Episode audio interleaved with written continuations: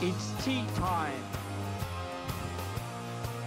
Olá, queridíssimo amigo, queridíssima amiga. Esse é o podcast do blog Hora do Chá com Bola. Blog que tem o prazer de misturar esporte com ênfase no futebol e política, que não apenas se misturam como se discute. Eu sou Lincoln Cruz e ao meu lado estará o inglês abrasileirado Emílio Freire. Na nossa 15ª conversa falaremos sobre será que camisa pesa?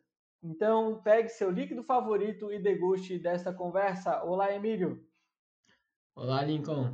Uma bela pergunta para a gente começar, né? E aí a gente tem que começar, né? O que, que seria essa camisa? Acredito que, que a gente está falando da história do clube, né? E a gente brinca, nós é, apaixonados, talvez, ou estudiosos do futebol, né? Que se aprendemos geografia por saber onde fica o nome dos times, onde ficam os times, a gente aprende história por pesquisar a história dos clubes, né? Então, Será que essa história de um clube, um clube ser mais velho, um clube ter mais tradição, realmente faz diferença na hora do, do jogo? Fica a pergunta aí para esse episódio. Bom, Emílio, perfeito, né? Uh, tu identificou muito bem já nesse teu começo aí é, como os fanáticos pelo esporte uh, aprendem história e geografia. muito bom. Bom, é, cara, vamos lá. Camisa camisa pesa, né? Eu acho que é um tema é, bem parecido com aquele que a gente estava trazendo do jogar bem ou vencer, né? Eu acho que são temas assim, é, como tem aí os polêmicas vazias, né?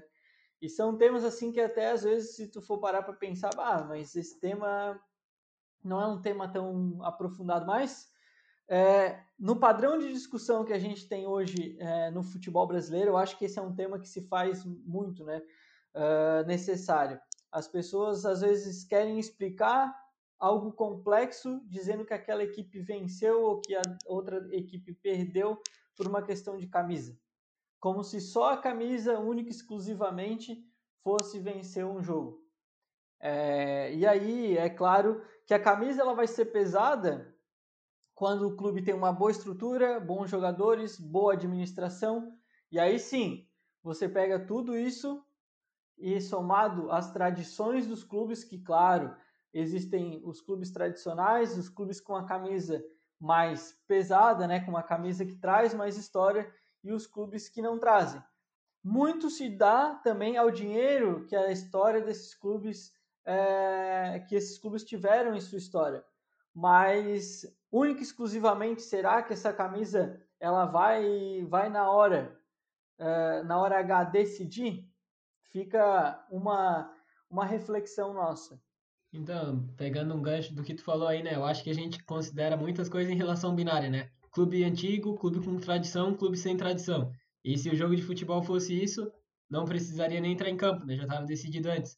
Mas acho que essa pergunta essa indagação vem à tona agora né? Porque é, semifinalistas do, da Champions, pelo menos na hora da gente gravar esse episódio, né?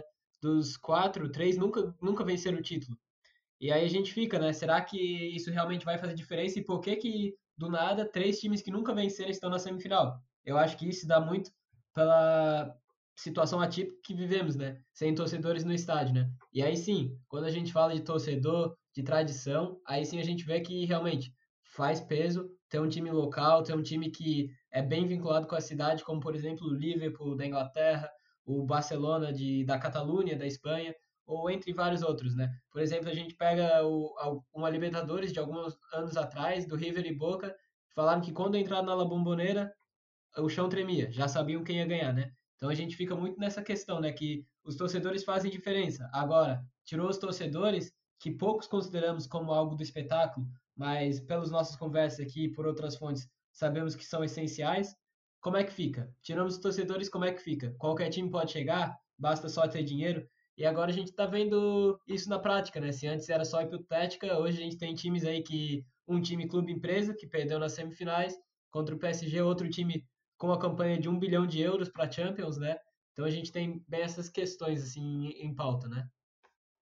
E o na verdade, o futebol sem torcida é o futebol sem alma, né? Esse é e eu acho que a Champions, por mais que está sendo um tá sendo uma competição legal de se assistir é, com jogos tipo estilo Copa do Mundo, eu acho que isso também ajudou né, a dar esse, essa emoção, mas se vê um, um, um, um jogo sem alma, né? São jogos sem alma.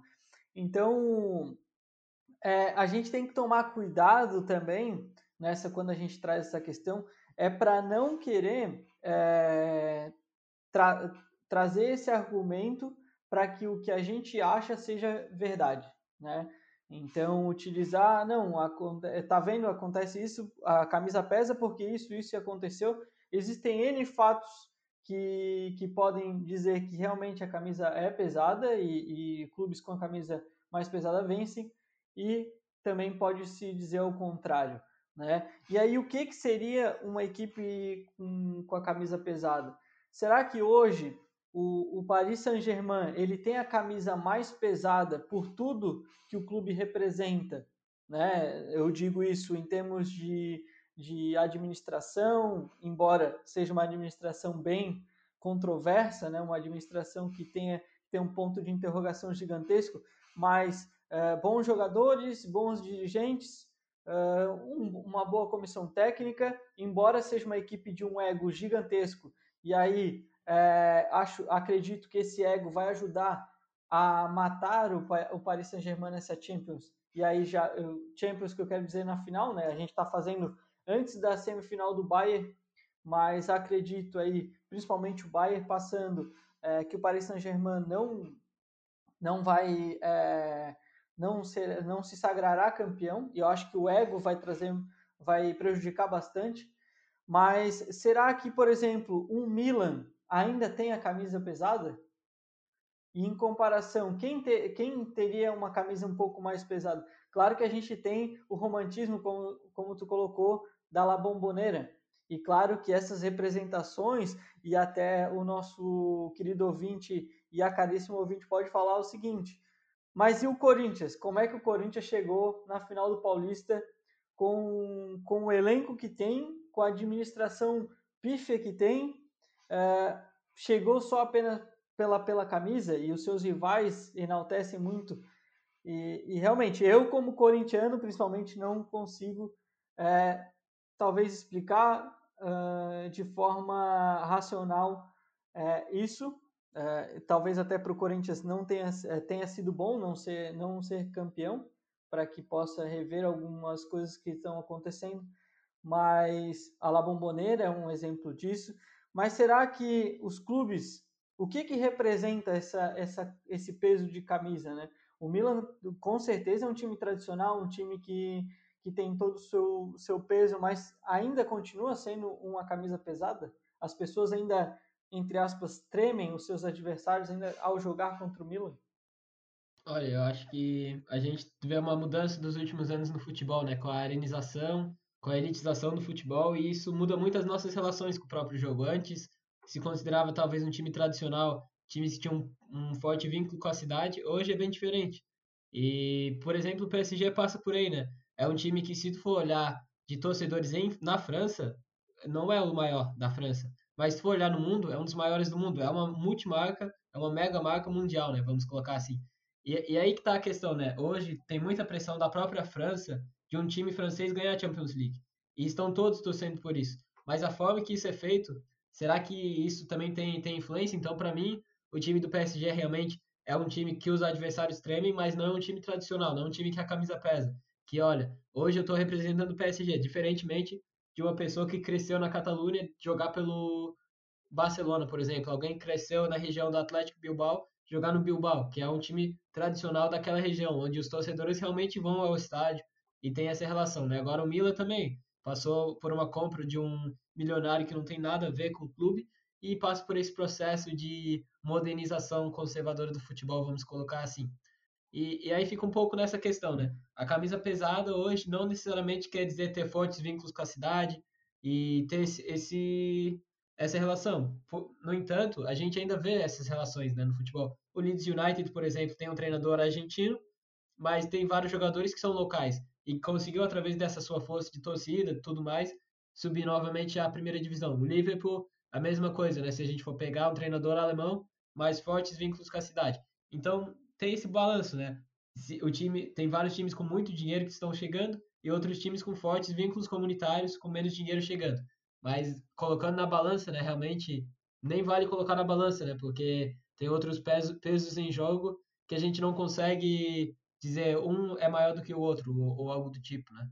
É o, em termos de identificação com o clube, eu acho que o Atlético Bilbao é, um, é, uma, é uma boa representação disso, né? Onde só é, nascidos ou descendentes de, de bascos que podem é, jogar na, na equipe, né? E o exemplo disso, de que o futebol mudou, a gente traz também para as questões das seleções, né? Uh, a gente sempre via nas Copas anteriores, uh, ou Alemanha, ou Brasil, ou Itália, principalmente esses três, uh, se com, estando na, numa semifinal, numa final, sempre praticamente não, não me vem na memória agora um momento em que um desses três não tivessem. E na Copa do Mundo de 2018, se a gente for trazer os, os semifinalistas, os quatro eram Bélgica, França, que aí tipo talvez aqui mais teria já nesse papo a camisa mais pesada, Bélgica, França, Inglaterra e Croácia. Então, a mudança, claro que a Inglaterra também é muito tradicional no futebol, né? Mas a mudança que vem, que o futebol vem sofrendo, é, por isso que, que, que às vezes você colocar é, a tradição da camisa hoje, o que, que seria essa tradição? Será que realmente a gente tem esse peso? Será que realmente é, ou, ou, ou, é mais uma romantização do termo? Né? Lembrando que o Brasil, que foi pentacampeão, perdeu para a Bélgica e perdeu de forma. Aliás, o Brasil, toda vida que pega algum europeu na frente em Copas do Mundo, ele já sabe que, que provavelmente o seu caminho de volta é, será certo. Então, é, que, que peso da camisa, né? E aí, tipo, tra trazemos outras outras configurações, por exemplo, o Real Madrid, que talvez seja um time. Uh, eu sou muito fã do Barcelona, mas talvez em termos de representação mundial, o Real Madrid seja um time muito forte. Você fala de Real Madrid, melhor time, isso e aquilo. Quem principalmente não é do futebol, talvez trará e terá o Real Madrid em mente. Mas o próprio Real Madrid, que tem todo esse peso, mesmo tendo toda a sua parte financeira, de jogadores. A primeira metade de Galácticos, de ok, mas a partir do momento em que o, em que o, o clube não conseguiu se organizar em campo, onde a gente via o time de Galácticos, mas não um time organizado, a equipe deixou, enfraqueceu a sua camisa, né? Uh, tanto é que passava dificuldades até para não, não, não vencer o Campeonato Espanhol por um tempo.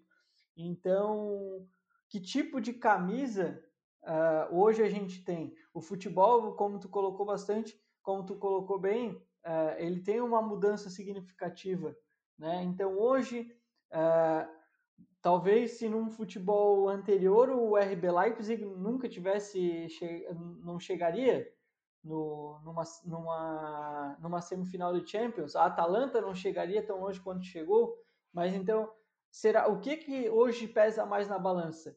toda a organização de um clube, todo o tudo aquilo ali que a gente falou antes, jogadores e não necessariamente jogadores estrelas, né? Porque nem RB Leipzig e nem Atalanta tem, tinham eh, tem esses, esses jogadores, inclusive o Lyon, né? Não tem também e passou do City que tem um elenco muito melhor.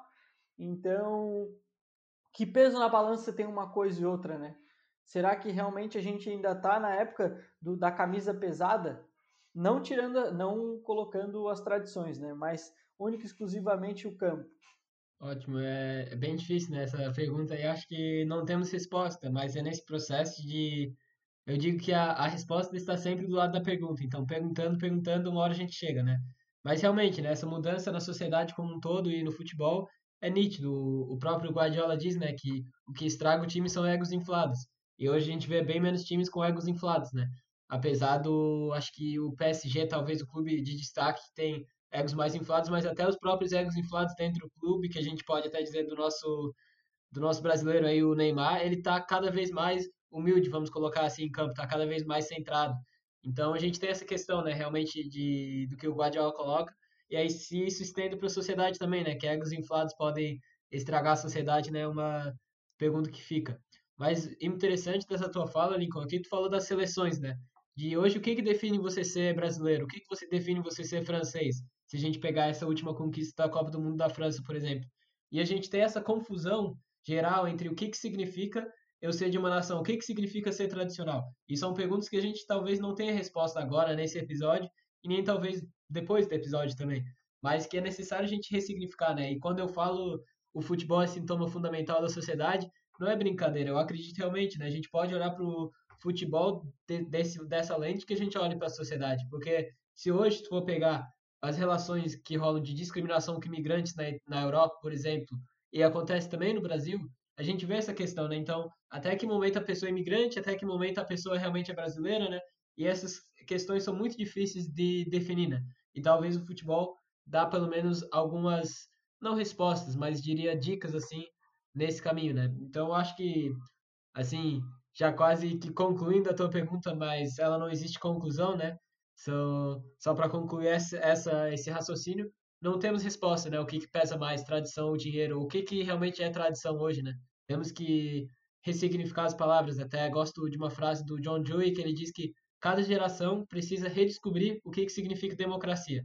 Eu acho que a gente está nesse processo constante, né? De redescobrir o que, que é tradição, o que, que é democracia e todos esses outros processos.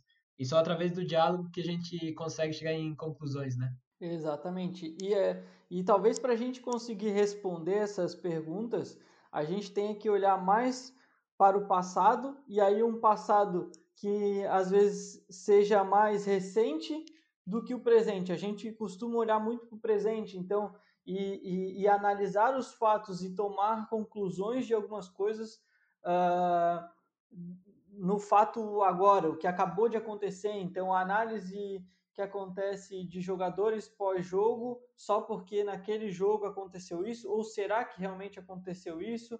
E não olhar para um, algo recente. Por exemplo, é, o que a gente estava até ali na nossa conversa antes de iniciar o nosso bate-papo do Lewandowski, quem seria o melhor do mundo, é, e até é engraçado a gente dar tanta importância para um prêmio individual num esporte tão coletivo.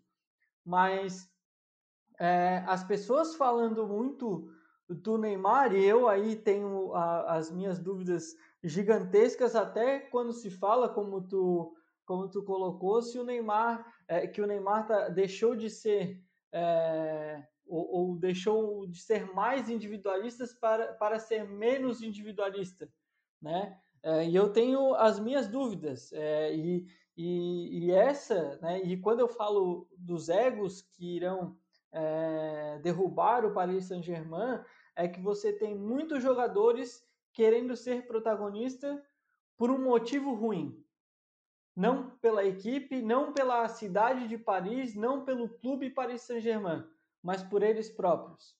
Então você tem vários jogadores, inclusive o, o a maior contratação, entre aspas, da, da, dessa última temporada do Paris Saint-Germain foi o Icardi que é um cara uh, extremamente com ego elevadíssimo, né? Então você tem Neymar, que é o rei do ego no futebol, você tem Icardi, você tem um Mbappé que, que, que, não, que não chega no nível desses caras, mas também está fazendo muito por ele, né? Você vê sempre é, as atitudes, eu acho que, que, que em campo mostram muito, porque uma coisa é você querer é, trazer a partida para si e querer resolver a partida. Outra coisa é você querer mostrar que você está chamando a partida para si. Então, é, para mim, é esses egos é que irão é, é, derrubar. Mas a gente fica com, com, com várias questões para ser respondidas e, e, e, colocadas.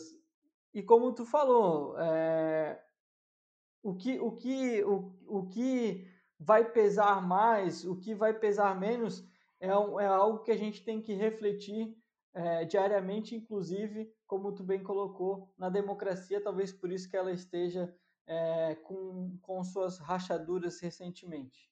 Ótimo, é, e essa questão né, também do individualismo, né, para um individualismo coletivo ou um individualismo individual, né, vamos colocar assim, que para qual que é o motivo da gente fazer as coisas, né? Então, eu acho que cada vez a gente vê mais, né? Tem livros que indicam isso que cada vez mais as nossas práticas de lazer estão mais individualistas, cada vez mais as nossas práticas em geral estão cada vez mais individualistas, né? Se antes a gente ia, sei lá, num churrasco como atividade de lazer, hoje a gente vai jogar jogo no celular, no PlayStation, sei lá. E aí através dessa pandemia também como isso levou isso, né? E quais que vão ser os efeitos da própria pandemia nesse sentido, né? De uma sociedade mais individualista, talvez. Mas aí, mais uma pergunta, né? Para agregar aí para todas essas indagações do, do episódio de hoje. Exatamente. E aí, se for... Até porque se fosse por peso da camisa, o Bayern já seria... É, seria aí o... o já, já estaria com o troféu. Acredito que, que será o campeão não pela camisa, mas por tudo que cerca o Bayern. Eu acho que o, o livro Gol da Alemanha ele traz bastante a estrutura né, que foi armada, como, como tudo aquilo ali aconteceu. E, e o Bayern ele, ele representa muito bem o que, o, o, o que é o futebol alemão. Né? Então, acho que eu penso que a camisa nesse ponto é, ela vai ser até utilizada talvez como argumento, mas é, ela não deve ser o argumento principal. É, a gente tem que olhar para o Bayern como algo muito complexo, como é o jogo do Bayern. Né? É, como a gente estava falando, para mim, o Paris Saint-Germain tem uma chance que é o, a, explorar a última linha bem avançada do Bayern, né? mas acredito que o futebol total alemão que o Bayern joga hoje é, sairá vencedor. E aí não é uma questão de peso de camisa, mas de tudo aquilo que a gente falou. Embora a tradição é, conte e a gente gosta bastante dessa tradição é, relação sociedade-clube, sociedade-futebol. Perfeito. Eu acho que também o episódio de hoje, além de ter todas essas reflexões, a gente vai poder olhar para trás, né, nossa conversa e pensar, pô, a gente acertou aquela do Bahia, a gente errou, né? E como é importante nesse né, registro, né, de tá trocando ideia mesmo, e daí, pô, pensar, pô, pensava que democracia era isso. Daqui uns anos olhar e assim, cara, nada a ver, hoje democracia não tem nada a ver com isso, hoje futebol não tem nada a ver com isso. Então, de realmente, né, tá refletindo nesse sentido de tá olhando e reconstruindo através do presente e do passado, né? E isso é muito interessante para a gente poder fazer as análises aqui. Ou seremos massacrados pelas nossas previsões com uma, com uma bola de cristal quebrada. Mas é isso aí, Emílio. Eu acho que a gente, mais uma vez, a gente traz mais do que a gente se propõe a falar, e eu acho que é isso, né? é, tratar de temas, por mais que sejam temas que a gente acha que é fácil de opinar, mas nada, tudo vem de uma complexidade, né?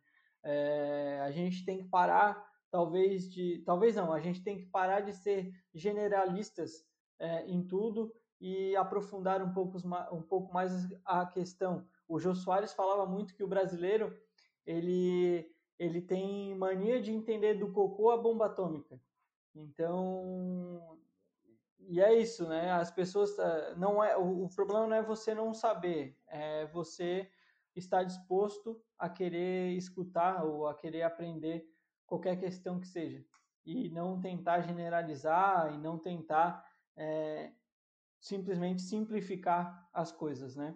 Bom, podemos começar com as nossas é, indicações, Emílio. Ótimo, podemos sim. É, olha, tinha tanta indicação que já foi aqui para esse episódio, né? O Futebol Explica o Mundo, do Frank Foer, a Pirâmide Invertida, de Jonathan Wilson, o próprio Gol da Alemanha, né? Do, agora me fugiu o nome dele, do, Alex, do Axel Torres, né? Mas a minha reflexão para hoje é, é simples, é só cada vez que você vê uma camisa de futebol, pesquisar um pouco a história daquele time. Às vezes eu vejo muito isso, né? A gente passa na rua e aí eu vejo alguém com camisa de futebol, elogio a camisa, e a pessoa mal sabe a história daquela camisa, a representação que aquilo tem, né? Então, fica aí, tem uma camisa de futebol em casa, alguma camisa de futebol que acha bonito, pega, joga no Google ali, nem que seja na Wikipedia, ou vai mais um pouco a fundo e pesquise sobre a história de algum clube de futebol. Da minha parte, hoje é isso, Lico. Perfeito, Emílio. E para mim, eu vou é, indicar o Matthews, que é um filme, o, fi o, nome do filme é Matthews, tá? É do Stanley Matthews, o filme que conta a história do Stanley Matthews, um, um jogador inglês e, e até tido por muitos aí o primeiro o primeiro craque que surgiu. Então, um filme bem interessante que eu acabei assistindo no, no Prime Video, né, da Amazon, mas e eu não sei informar se tem algum outro local, mas é, acho que dando uma procurada e para quem tem, principalmente o Amazon, fica aí a dica Matthews, a história do Stanley Matthews. Fechamos então, Emílio. Ficamos por aqui. É, com previsões acertadas ou não, estaremos na próxima sexta, como, como de costume. Um grande abraço e até semana que vem.